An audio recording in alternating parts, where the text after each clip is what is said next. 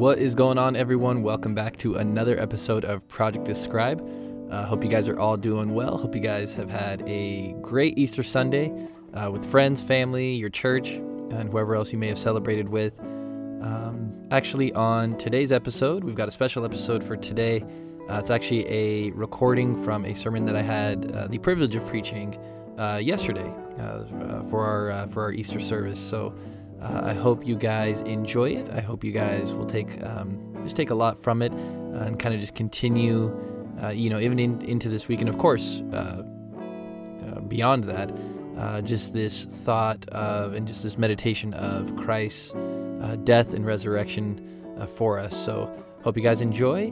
Today's episode is titled "Perfect God, Perfect Plan, Perfect Faithfulness." So hope you guys enjoy.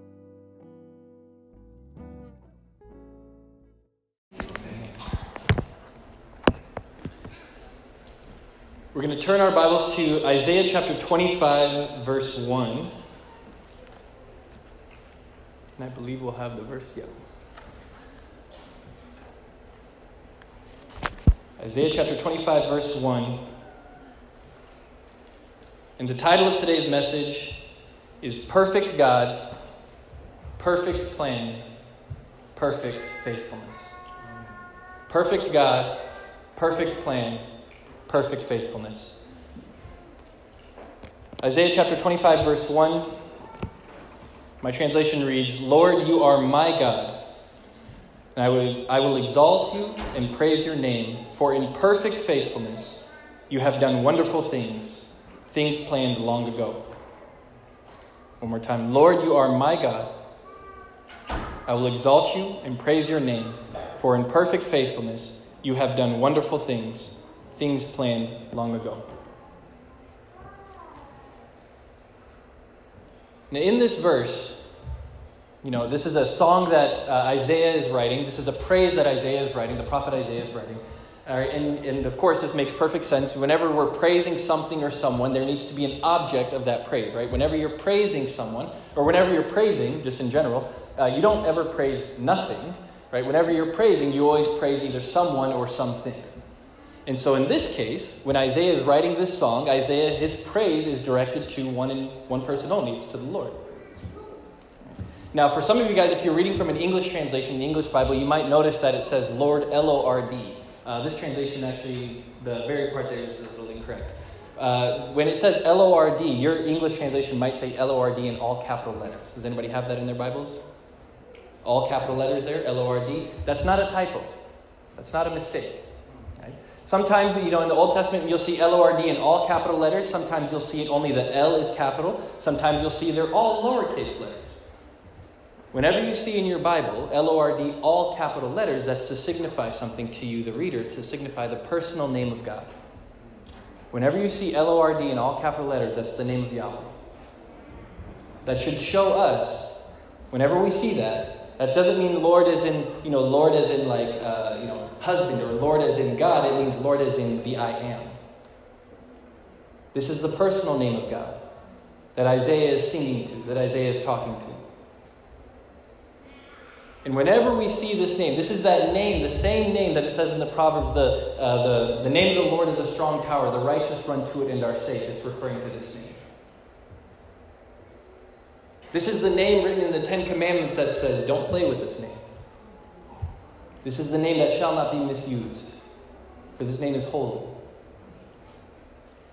This is the same name that God revealed to Moses. Remember when Moses was being sent back to Egypt to go get the Israelites out of slavery? God is speaking with Moses, and as Moses is kind of deliberating back and forth, back and forth with the Lord, he says, Well, okay, suppose, God, I do go back to the Israelites and I tell them, the God of your fathers, Abraham, Isaac, and Jacob, has sent me to you to deliver you out of slavery. And suppose they ask me, Well, what's his name? What do I tell them? He said, Tell them this. Tell them I am who I am. Tell them I am has sent you. Tell them that the Lord, Yahweh, has sent you. This is my name forever, the name you shall call me from, call upon from generation to generation. So the name, when God is revealing his name to Moses, and how he should be introduced to the Israelites, he says, Tell them the I am has sent you. Tell them Yahweh has sent you. Those two words come from the same root, meaning they're interchangeable. It's the same name. When you see Yahweh, you see I am. When you see I am, you see Yahweh. This is the personal name of God, the powerful name of God. There's a lot that goes into a name. Uh, you know, I came here for a conference back in uh, December. We talked about uh, you know the significance of a name, the power of a name. Right? Many of us are named, you know, maybe after someone in the Bible. Right? We, we want, we want uh, you know, maybe our parents wanted that for us, or we wanted that for our children. We want our children to live like Abraham, or like Noah, or like Daniel, or like, you know, like we name them after these names of people in the Bible because we want those kinds of lives for them. Or maybe we were given a family name that, you know, carries some kind of, you know, big significance. Maybe someone in my family, my grandfather, my grandmother did something amazing and we want to remember them or honor them, something like that, right? You know, usually, especially for our, our, our culture, we don't just name somebody something just for the sake of naming them. We don't just pick a name just because it kind of sounds nice. Usually, we, we name, we were given a name because there's kind of, there's a weight that's to it. If that's true for us, how true is it then for God? Whenever we see the name of I am, there's a lot that immediately should come to mind. When God says, I am who I am, these are just a few things that He means. It means that He has no beginning and no ending, He's eternal. All things come from Him, but He Himself never began. He always was. All things will pass away, but as Psalm 135 13 says, Your name, Lord, endures forever. He goes forever. He is the Alpha and the Omega, the beginning and the end, yet He Himself has no beginning or end. He is eternal. He always was, He always will be. He is I am.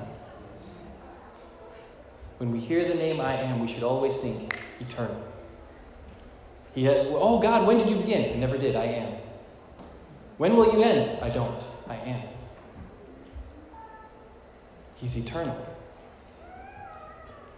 But not only is he eternal, but he is perfectly constant and constantly perfect. It's not just that he's alive forever. He is perfectly constant and constantly perfect. He is the same yesterday, today, and forever. He does not change with the seasons. He does not change with the times. There is no fault in him or sin in him that he kind of needs to grow and mature and change and fix. No. Not only has he always existed, he has always existed the same. And in that same nature, he has always been perfect. Perfect. So he is perfectly constant and constantly perfect. It's not that he used to be some kind of way and then now he's like this. You know, we say that a lot, especially, you know, if you've seen someone that you haven't seen in a long time, especially maybe a kid. Wow, you've changed. You've grown. You put on weight. You've done something. Not with God. He is I am. Amen. The same.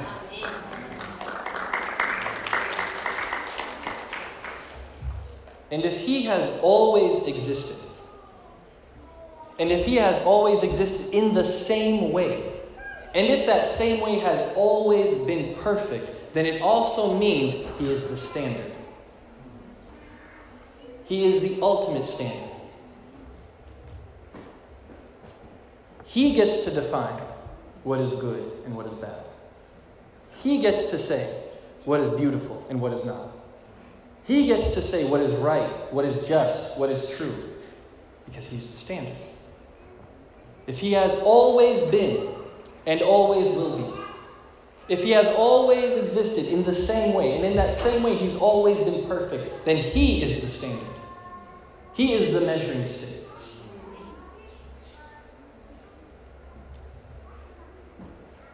When you begin to think of the I am, if this is all we know about Him, then it's very easy then to look at someone like this, to come face to face with someone like this and be easily intimidated. It's terrifying. To come face to face with perfection. To come face to face with God Himself, the great I am, the one who always was and is and is to come. The Bible says righteousness, or yeah, righteousness and justice are the foundation of His throne. Power and might are in His hand. You come face to face with someone like that, you don't just recognize His power, you recognize your weakness. You recognize how far short you fall from that standard. In fact, if you remember, Isaiah, the one who wrote the song, had that exact same experience. In Isaiah chapter 6, when the Lord is calling him into the ministry, the Lord shows him this vision. And Isaiah saw him. He says, I see the Lord high and lifted up, sitting on his throne. The train of his robe filled the temple. The angelic beings, the seraphim, are going to and fro, crying out, Holy, holy, holy is the Lord God Almighty. It says their voices shook the doorposts, and smoke filled the temple. As Isaiah sees this, as he sees this beauty, as he sees the majesty, as he sees the very power of God, he immediately recognizes, Woe is me! Woe is me! I'm a man of unclean lips. I am undone. I'm surrounded by a people of unclean lips, and my eyes have just seen the King, the Lord God. When you see perfection, you begin to recognize you're not. Isaiah recognized, not only in Isaiah chapter 6, but here in Isaiah 25, the verse that we're reading, he recognizes that the Lord, the great I am, is God. No one else qualifies to be God. We're so quick to put so many other things, so many other people in God's place. There's only one qualified to be God, it is the I am. No amount of degrees, no amount of money, no amount of nothing in this world that will pass away qualifies to be God.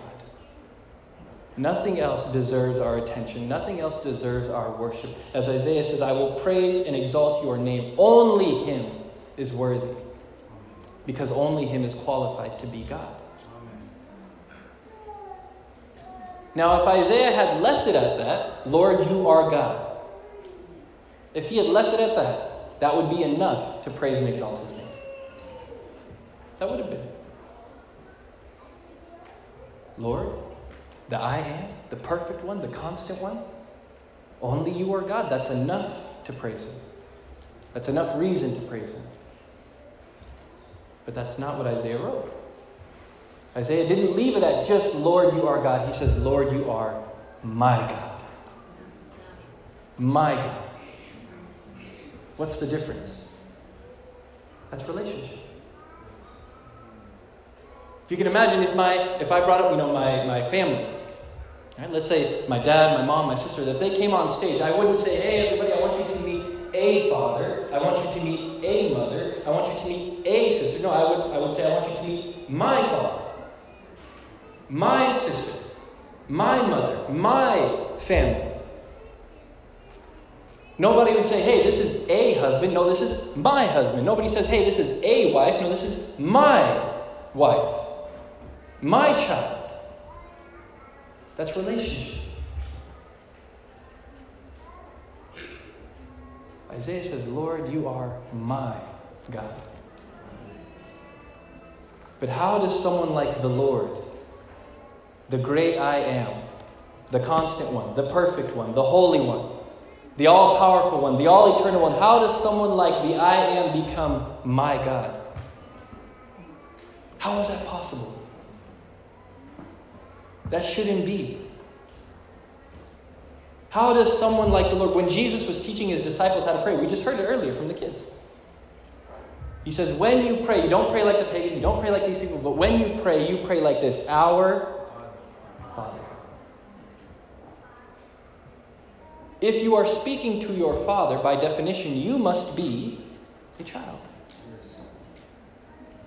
If I know nothing about Pastor Beanie, if I never met him before, and one of his children comes up to him and says, Father, I can automatically know, oh, he must be a dad and this must be his child. Based on that one simple phrase, Father. When Jesus teaches his disciples how to pray and he teaches us how to pray, he's also telling us this remember the relationship that has been given to you. The great I am is also your Father. The great I am is also your God. All throughout the Old Testament and the New, we see this kind of language God, I will be their people. I will be their God, and they will be my people. That's relationship. But again, it begs the question how?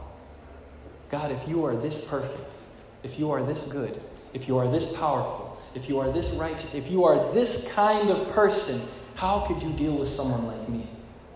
I'm less than perfect. I'm not holy. I'm not clean. I'm not good enough to be in your presence.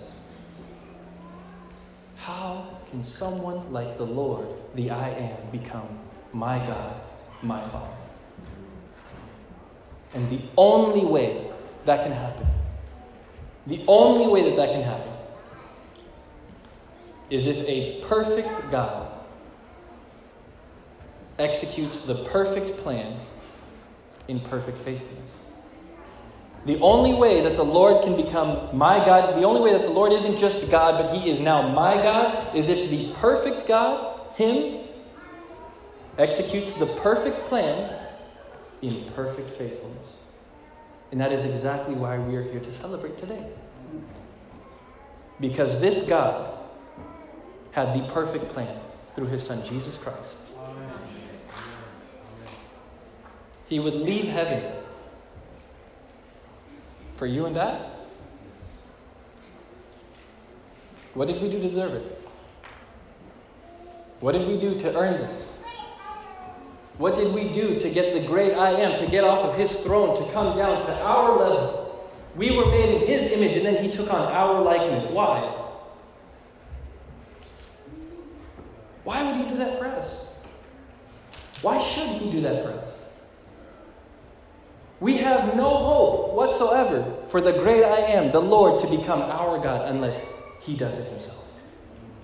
Unless the perfect God executes the perfect plan in perfect faithfulness. This plan that God spoke of to send His Son was spoken of long before Jesus ever came.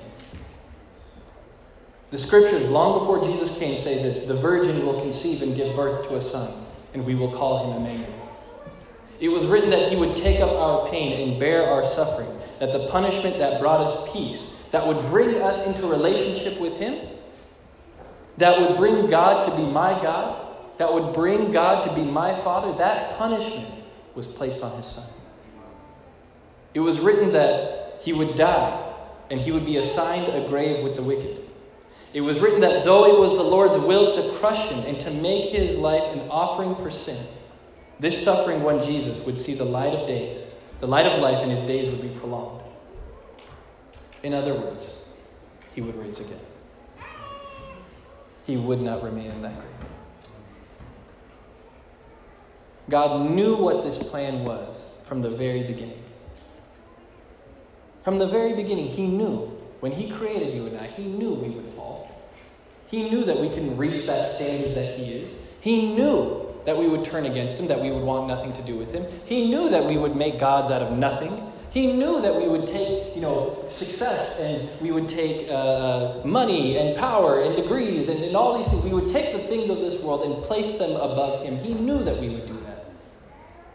So he knew from the beginning the only way that these people will be my people and that I will be their God is if I pay with my own son.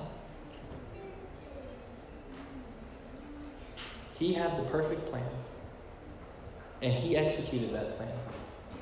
Not in partial faithfulness, not you know in 50% faithfulness, 75% faith, in perfect faithfulness. God did exactly what he said he would do. To the day. He knew when he would do it, and he did it exactly when he thought out to do it. This is how faithful God was to execute his own plan. If all things come from him and God is responsible for all of creation, that means the very tree that needed to be cut down, formed into a cross, which later his own son would be put on, God was responsible for that. In perfect faithfulness, God did exactly what he said he would do. He crushed his own son. He rose again three days later. And because he lives, we live. We live. And just as Isaiah says, for that, for your perfect faithfulness, for doing what you have planned long ago, I will exalt and praise your name. That's why we're here. Exalt and praise his name. Only he is worthy of it.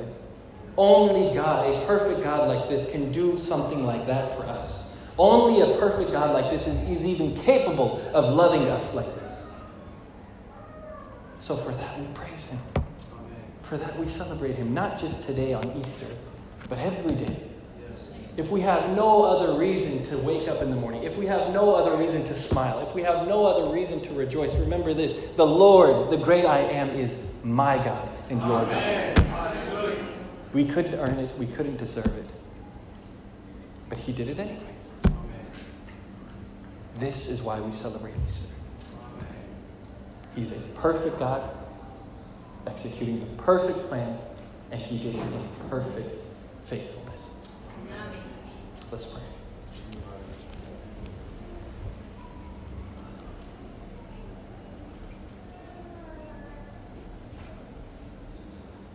Father, we thank you for this day. We honor you, Lord, and we bless you. We exalt your name. We praise your name, Lord. For in perfect faithfulness, you have done exactly what you said you would do. Lord, I pray that as we're getting ready to close out, we've got one more song. I pray, Lord, let us exalt you. Let us praise you.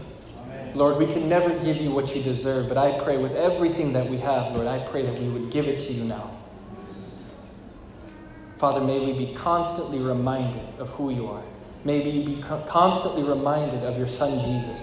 Jesus, open up our eyes to see, open up our eyes to hear you. May we never tire of the gospel message. May we never tire, Lord, of your faithfulness. May we never tire, Jesus, of your sacrifice. Jesus, you told us in John 8, you are the I am. You are the all powerful one. You are the constant one. You are the perfect one. And you came down to our level, Lord. And we didn't deserve it, Father, but you did it anyways. We thank you for that. We bless you for that. Father, we love you. We praise you. We honor you. Help us to fix our eyes on you always. In Jesus' mighty and wonderful and powerful name we all.